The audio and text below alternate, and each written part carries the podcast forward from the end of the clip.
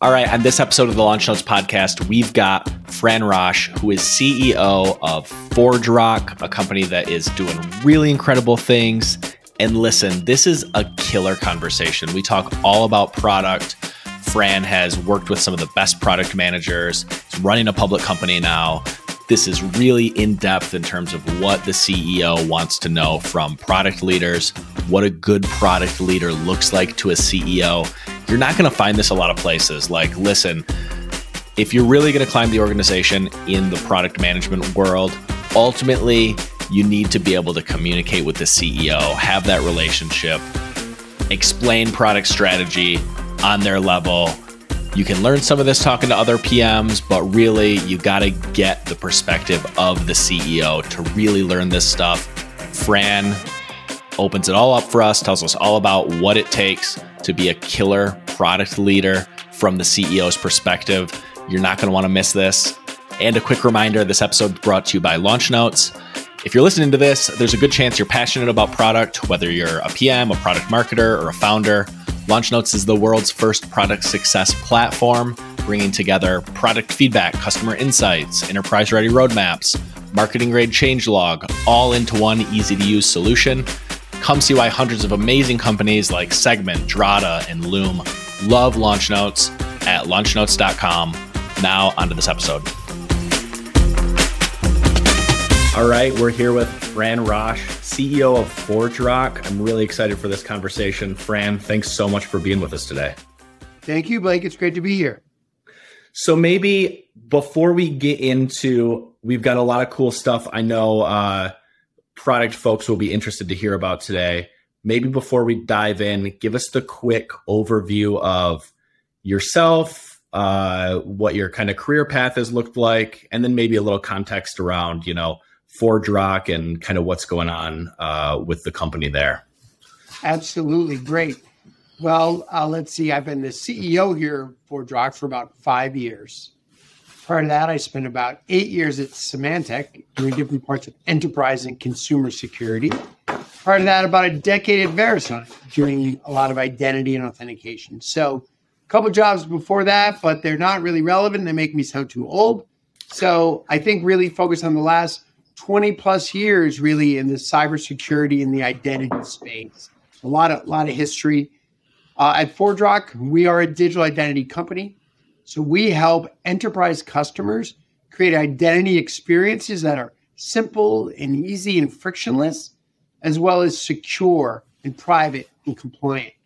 We've got about 1,300 enterprise customers, uh, about 1,000 employees. We're headquartered here in California. We're a public company, uh, and growth is our mindset. So that's a little bit kind of about the company. My background, I would say I've had a lot of different jobs, which makes a good CEO.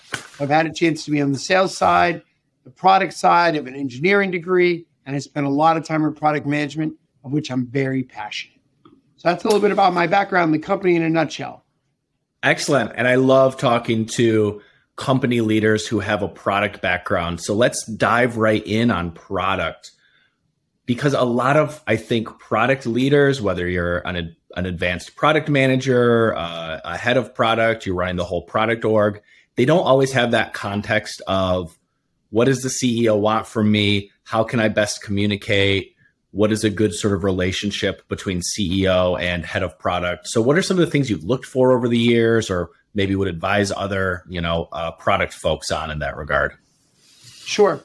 Look, ultimately, you know, if you're a technology company, Silicon Valley technology company, you you're going to win or die based on the quality of your tech. Do your product solve customer jobs, customer problems better than the competition? So at the heart, you know, you are a technology company. And yeah, you need a great sales team, but a great sales team can't sell a crappy product. Or great support organization can't support one. So ultimately, the success of your company really rides on that product team and that technology.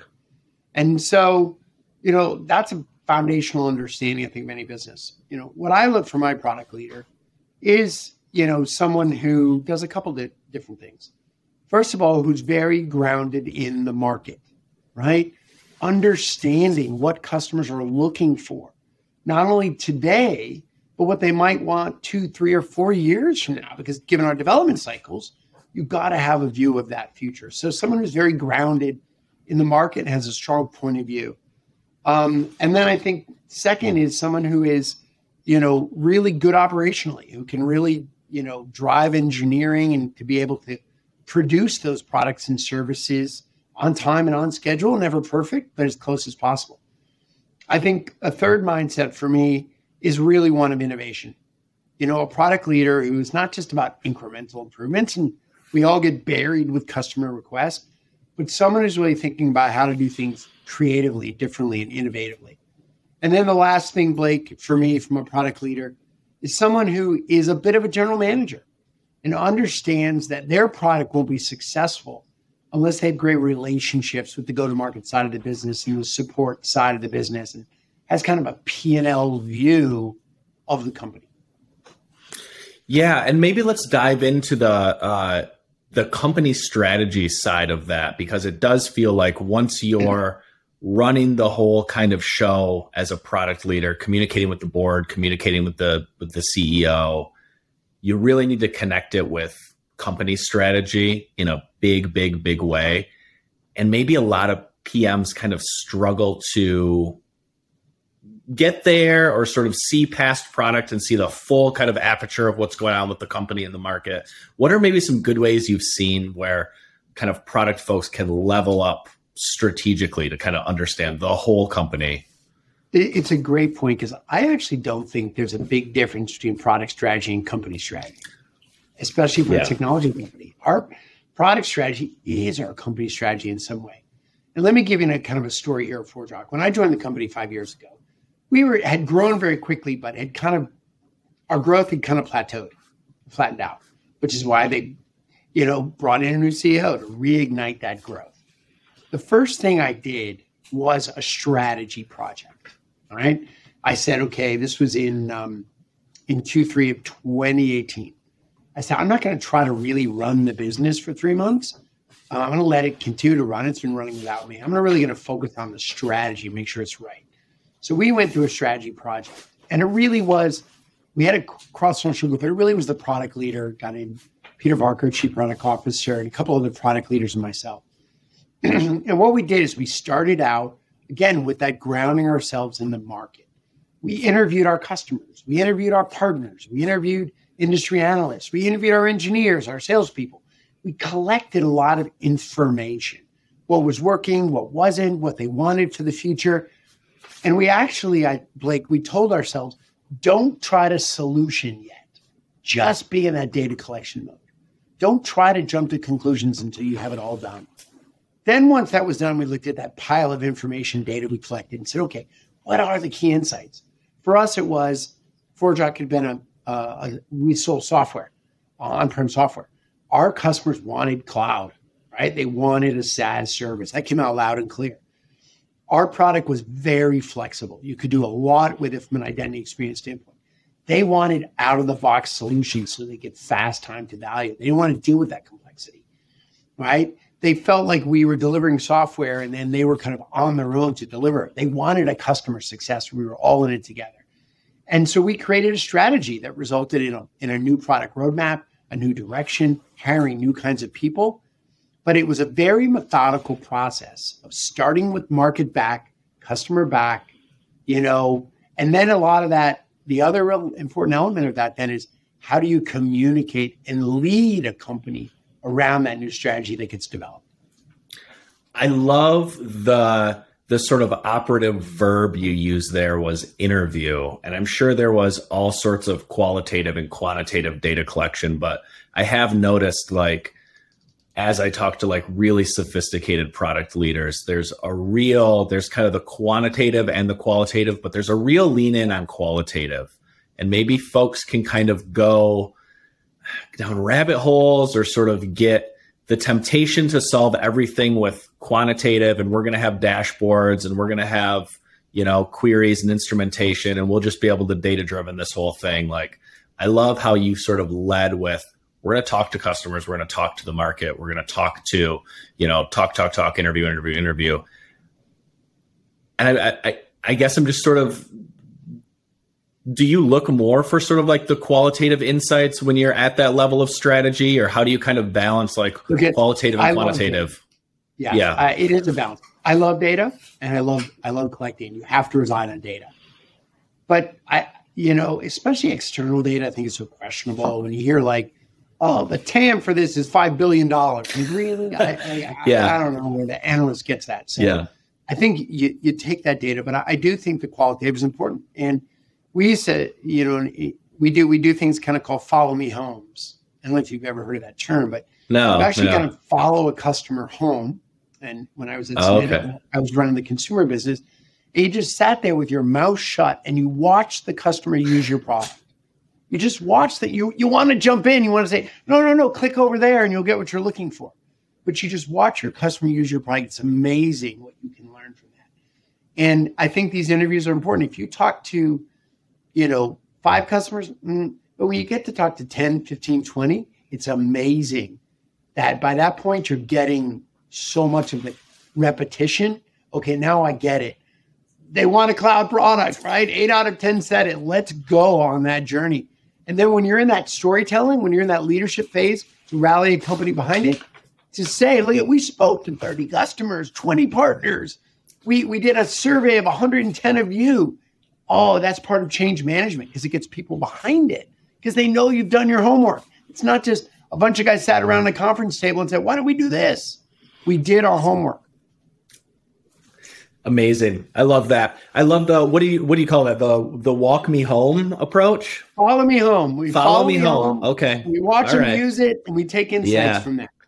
I had uh, actually a conversation I had last week on this show with the with a product leader who talked about one of his companies was diagnostics for trucking and they he did a day day long ride along in an 18 wheeler with one of his customers. Exactly. and i was like that is such a great thing to do this concept. Maybe you know like yeah maybe you're sitting at someone's desk and not riding along in a semi truck but like what a great thing to do. The ride along the let me sit by you let me observe because so many we start asking questions our biases we're leading the witness all that kind of comes out. Sit back and watch them use the product. I love that. That's really great advice and, and it's important to know customers aren't buying your technology because they love you or they want to drive your revenue or help you go through ipo they're buying your product to solve a problem. Or sometimes you know, we call it jobs. Someone wrote a book on this. I don't know who. Yeah. I can't remember. But like they're they're buying your product to solve a job. Are we effective at solving that job. Watching them do it is a great way to learn. Yeah. And and speaking of, you know, the sort of the the jobs framework and the the so whole strategy conversation as you dive into this, is there a particular because there's all these different kind of like flavors and almost like religions of like strategy frameworks. Do you like a particular strategy framework? Do you um, have a preference? How, how do you think about that? I like them all. I actually do think all of them are valid. And but I think, you know, anybody who just goes all in on one of these things and says, I'm the, I'm a jobs framework person or I'm a this, you know, I think you you you take the best from each. Every company is different, and you have yeah. to build your own philosophy, not mm. just steal someone else's. But they're all valuable. I like reading the books, I like listening to the podcasts, but I'm not yeah. all in on any one. I create my own. You know, it's so funny because all these that you go over, we, we were big on Agile at Atlassian and we kind of championed Agile and whether it's, you know, Agile Lean, whatever you look at, they all, all of them in the documentation have some version of, hey, remember, you got to kind of flex this to your own needs and be, a, but it's also like the first thing everyone forgets and people get so sort of religious about following the letter of the text with these, these frameworks. And, but there's, there's a reason they all say, hey, you got to adapt to this and kind of make it work for you. And that's it's easy to overlook. It's a lot of the basics. They all yeah. come to listen to your customers, you know, collect data, market back, uh, have a vision. Yeah. Uh, maybe one more in terms of product leaders uh, kind of communicating up the organization, working with, you know, working with the, the, the C level, et cetera. How do you see folks go wrong, or what are the sort of common traps that you see product managers stumble on um, in terms of you know kind of working with the rest of the organization and working with the CEO? It's a great question. One of them, you know, the trick of any product manager, one of one of these tricks that I've learned is when you're solving problems, you're solving for both the short term and the long term, right? It's easy if you're just trying to say like, how do I create a product roadmap to last me six months? Or it's easy to say like, I don't care about the next year. I'm going to solve for what what I need in two years. You, you got to do both. You you got to solve for both the short and the long term. And and I think what I see is product leaders who come to me will only focus on one or the other. And you mm-hmm. get them to just come in and complain about, you know, we got this product in the market and I only have so many engineers to do the work. And I'm being buried with customer requests. And I don't have time to do anything long term because I'm just buried under these customer requests. You know, and you and then you have others who like ignore that and just want to focus on cool new innovation things for the long term. When someone comes to me, I want them to acknowledge that they're doing both, that they are got to solve for the short term. They've got to get certain things out in the next six months to, to beat the competition, to solve customer jobs, but they're also investing for the long term. And I think the best product managers understand both um, and come up with a plan that solves for both. I love that. I kind of want to double click on customer requests because you all are obviously operating at a really impressive scale there. I'm sure you get a ton of feedback, requests, customer, you know, f- customer feedback and stuff like that. How do you kind of wrap your head around that and think about how much should we listen to how much feedback should we be listening to? How much should we be sort of like reactive versus you know, kind of proactive in terms of what customers are asking for, drawing insights out of that feedback, stuff like that. Before I answer that question, I'm going to tell you what I think is the most important trait of a product manager, and that is judgment. Right? They have to, this is where decision making sits, and they have to exercise judgment because there is no formula on how much of your roadmap is spent solving a request that comes in from your biggest customer versus experimenting on a feature that may not even be valuable because it turns out you got to be willing to fail, right? All of that. And so a product manager needs judgment to be able to decide that. And we, you know, we look at individual customer requests in, you know, that come in in an urgent way in kind of two buckets. Yes, our biggest customer will be requesting this, but all of our other customers are going to want this anyway. So maybe we just rejigger priorities to make this one really big customer happy.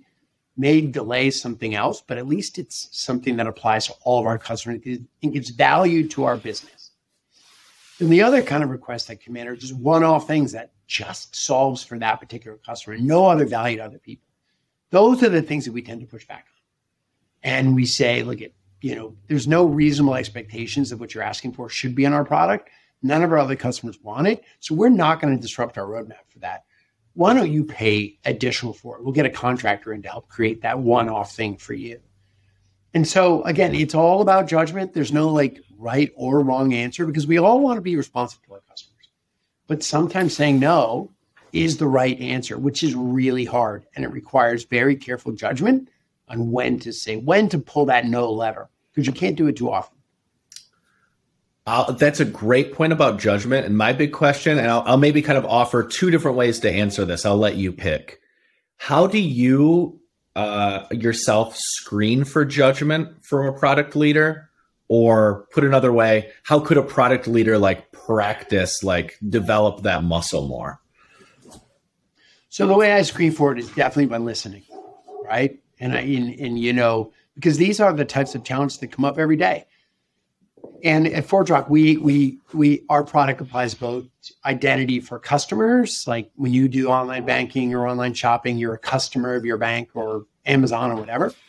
We also do it for employees, right? Um, so when you log on every day at work, right, you have an identity at work, you know, and, and we do both. And so we created what we call segment product managers because we want to be market back, right? So you got to understand these are two kind of different markets. And what I do is listen to these segment product managers and how, when a challenge comes up, how do they deal with it? And I think the best way as a leader is by asking them questions, not telling them what to do and say, well, have you talked to this customer? Have you thought about whether it applies to other people?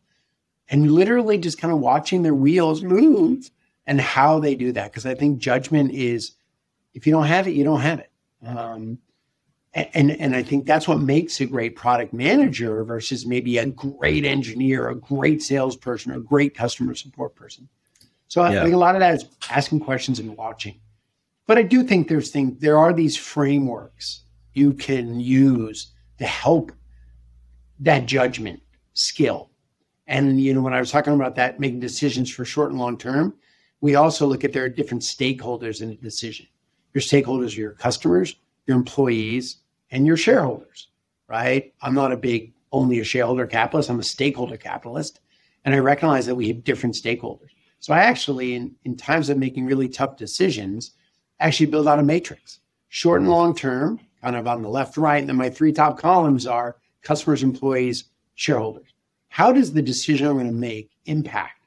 It may be really good for the customer short term, but not good for them long term because I'm not innovating because I'm solving all their short term problems. Or it could be really good for investors over the long term, but our investors going to stay with you if you don't hit your quarterly numbers. So it's these frameworks that you can use, but ultimately, if you're attracted to being a product leader or product manager, you better have good judgment. That's a really great, yeah. Appreciate the deep dive there because that's a really great, um, that's a really great just way of articulating that. That's super valuable for the audience. Appreciate that. I, you touched a bit on your own uh, product portfolio in that answer, and maybe we can dive a little bit more into that. Obviously, there's a lot of exciting stuff going on. A company at your scale, you've got a kind of a broad horizon of cool stuff on the product front. So maybe instead of trying to talk about it all, I'll just ask what that's going on product wise in your organization is kind of charging you up the most right now. I'm going to ask you a question before I answer that. Yeah. How do you how do you like when you go to a website and you have to create a new identity and create a new password and go through a new password registration and remember and remembering how do you like that experience? Yeah, not great. Right. But we all agree. And I right. think of the username and password passwords this really old, antiquated paradigm of identity and authentication. And I consider it a lose-lose scenario because at ForgeRock, we try to help our customers build identity experiences that are simple, easy, and frictionless, and safe and secure. And I think a username and password fails both of those tests because it's not very easy to use. I mean, you just said how much you hate creating new passwords, and everyone re- requires you to have different.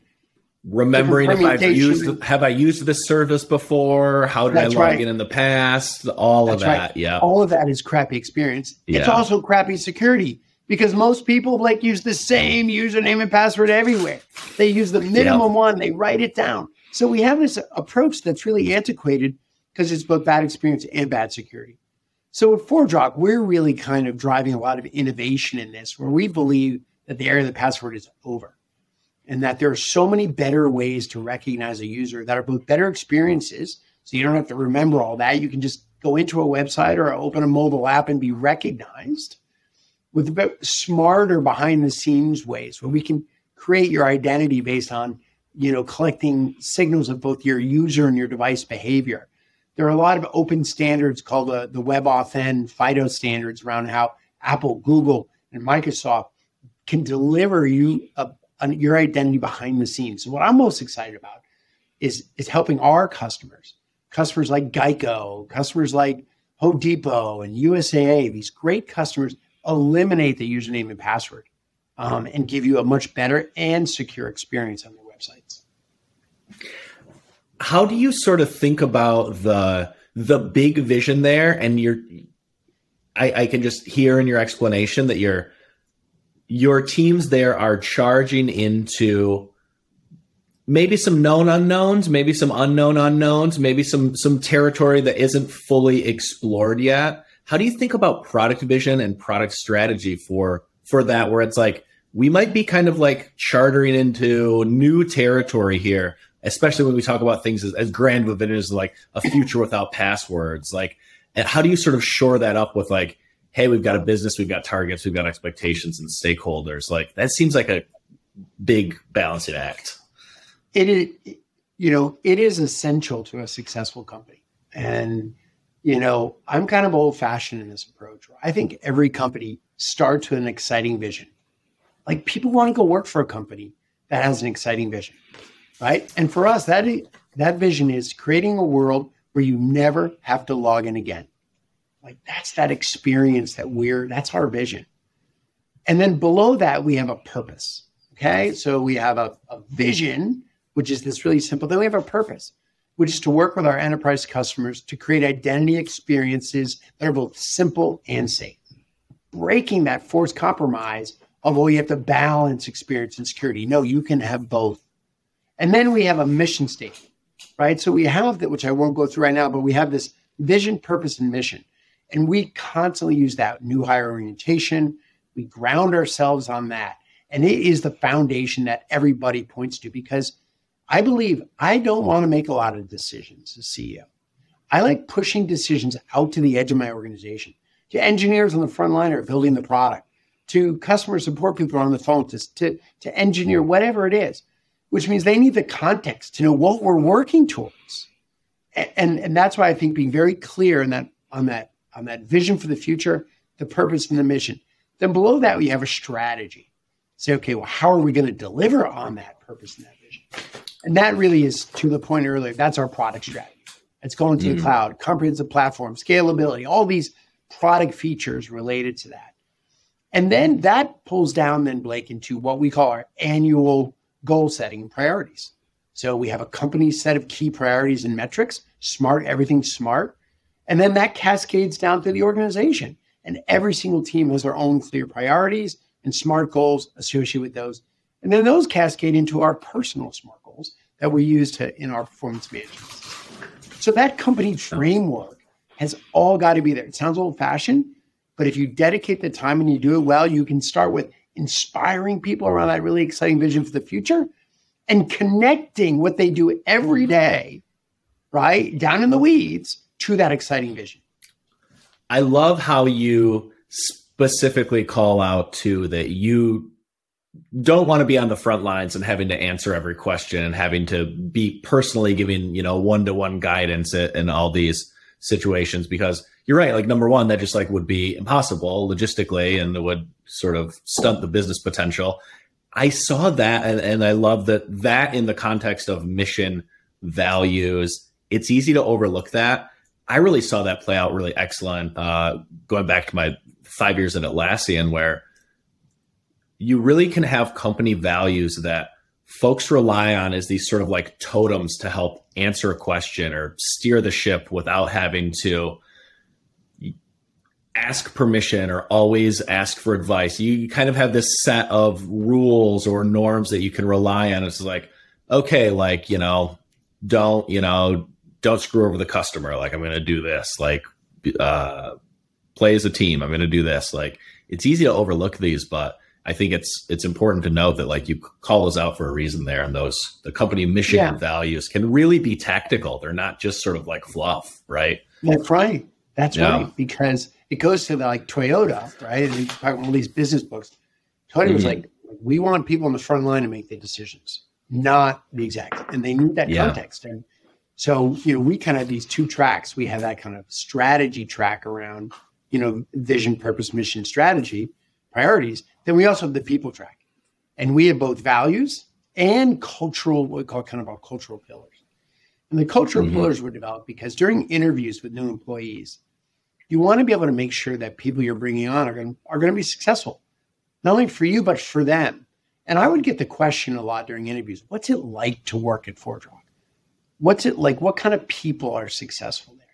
And we wanted to answer that question all consistently. So we got a group of by the end we had over 100 of us 150 people participating in workshops how do we want to answer that question to our to our and that mm-hmm. as your scale is important in small companies they don't want oh that's bureaucracy that's big company to define your culture if you define it it's dead that might be okay for a 30 or 40 or 50 person company especially pre-covid when they were all together but as you get so distributed and so large like and you're hiring people. I mean, we're hiring hundreds of people a year.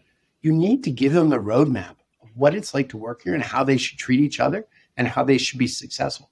Don't let them stumble around in the dark and learn it themselves. Give them the directions. Yeah, yeah. I love that. I also love uh, my favorite part about your Toyota example, and and uh, I I think this is a great lesson for this kind of thing. Toyota actually gave also gave frontline employees, factory workers on the line. They created a mechanism so anyone on the line could stop the literally stop the production line. You know, multi-million dollar production line. Anyone factory worker on their first day, they see something wrong, they see a mistake, they see something, they can pull this cord and stop the line. And like, what a great example of walking the walk in terms of, hey, how many companies say we're going to empower our frontline employees, but it's things like that where you kind of couple it with here's a tactical uh, manifestation of that. Like any employee can stop the line if they see an issue. You don't have to run to a manager who has to get approval from his manager. By that time, this mistake has compounded over 500 cars. Like anyone can stop the line. I love the the sort of like juxtaposition and you calling that that example out there because it's it's it's a great yeah it's a great point. And it, and it also leads into why somebody would stop the line.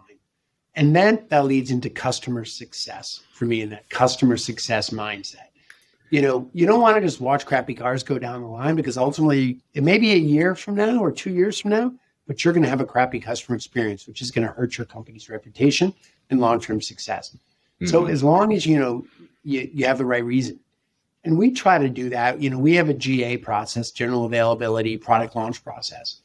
And it takes a lot of people to do it, not only the product, but you have to have your support ready to support it on day one. You need your services organization ready to install it. You need your documentation done. You need your training complete. So all those organizations should have that same veto power. Says, no, we're not going to launch this product. You may think it's ready from an engineering standpoint, from a product standpoint, but we're not ready as a company to create a customer success experience. So we're going to put a hold on that until we're really ready I want to dive into that just a little bit more because it's a great example. A big reason we exist as a company is because you know this this shift to SaaS and this sort of rapid pace of innovation software and SaaS companies are offering their customers now. Where it used to be, yeah, maybe there's one big launch a year, and we kind of have a year to all get ready for the big launch. And now with SaaS and the way developers build and the way you know customer expectations, the speed of market, everything's increased. Things are getting shipped. There's more likely to be hey, we're going to have a dozen launches. We're going to have two launches every month. Uh, we're going to constantly be, and with SaaS, you can, you can constantly be shipping updates. How have you kind of thought about that balance? We want to be prepared. We want the experience to be high. How have you kind of balanced that out with like, how do we accelerate the pace of that at the same time? And and I I hear that all the time, right? Well, you know that's old fashioned way of like big annual releases now we're in these sprints every two, three weeks, we're pumping stuff out there. How do we do that? And, and my answer to that is those old fashioned approach, they were really big releases lots of new features and functionality. And because it was a year's worth of development piled into one. So, I mean, when you had to update training, it was a massive upgrade. Now we're doing these like tiny little things. And, and so, yeah, we're releasing every three weeks, but we're not releasing much every three weeks. So the work it should take to get everybody up to speed on what that change is or update your documentation, up your training material should be small. And just like we're in these rapid, you know, agile releases in our product, we need to be rapid and agile in everything we do. And that means agile in our docs, agile in our training, agile in our web, website. And that is hard because especially yeah. if you're a company like ForgeRock that was not born in the cloud, we've had to go through a transition. Companies are born in the cloud, I think they probably have that more natively in the organization. Yeah, it's a great point and a sort of failure mode I've seen over and over again where folks will think, hey, well, our devs have gone agile, so we're all set. And it's like, you're only really, you got to think of the full sort of throughput of the value you deliver. And you're only as agile as the least agile part of that system. You can't just ship agility, agile to the devs or one part of the process and expect the rest. Like you're as agile as the least agile part. So it's a great, it's a great call out. Um, this sort of holistic approach there. I could talk about this stuff all day, Fran. Me too. I'm sure you could too. Any final pearls of advice or uh, thoughts on all this before we wrap up? You know, the only one I would say is that as a product leader, as a product manager, you know, I do believe in the kind of the mini GM. And And, and that requires kind of awareness of putting yourself in the shoes of understanding how all the teams function to create a high performing business. And, and understanding that I think is really critical to a product manager's or product leader's success. Now, in some cases, those people, most cases, those people don't report to you. So, how you drive change, how you bring them along on this journey when they don't report to you is the secret sauce, I think, what makes a really successful product manager or product leader. So, first, you have to understand them to get to, to have them follow you, understand what's important to them, what their job is, what drives them, and then speak in their language. I think that really is important. If you're just into the technology alone, um, you're not going to be as successful as somebody who really brings the whole company along. Answer this, fill in the blank for me real quick. I wish more people with this background would go into product management. I would say, I think sales engineering is a very okay, natural yeah. progression. Yeah. But if there's mm-hmm. not one place, I've seen a lot of engineers go successfully into product managers. I've seen product marketers go into product management. I've seen a lot of SEs. Um, I've even seen salespeople, believe it or not, um, oh, yeah. make the move into product management. So it can come from anywhere. But I definitely think that if you're a young person graduating from college, don't go right into product management. Okay. Be an engineer, be a sales engineer, you know, be a product marketer, do something because you know, you learn, you bring that into then the role of product management. Excellent, excellent advice.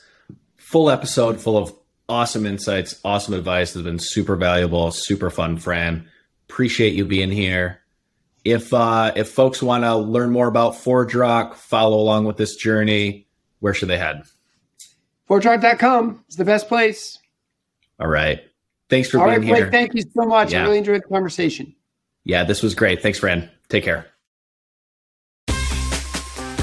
Thanks for listening to this episode of the LaunchNotes podcast. If you enjoyed this conversation, please take 10 seconds to leave us a five star review. Your review helps new people find the show. More importantly, it lets us know which episodes you've enjoyed the most so we can continue to find amazing guests and topics you'll love.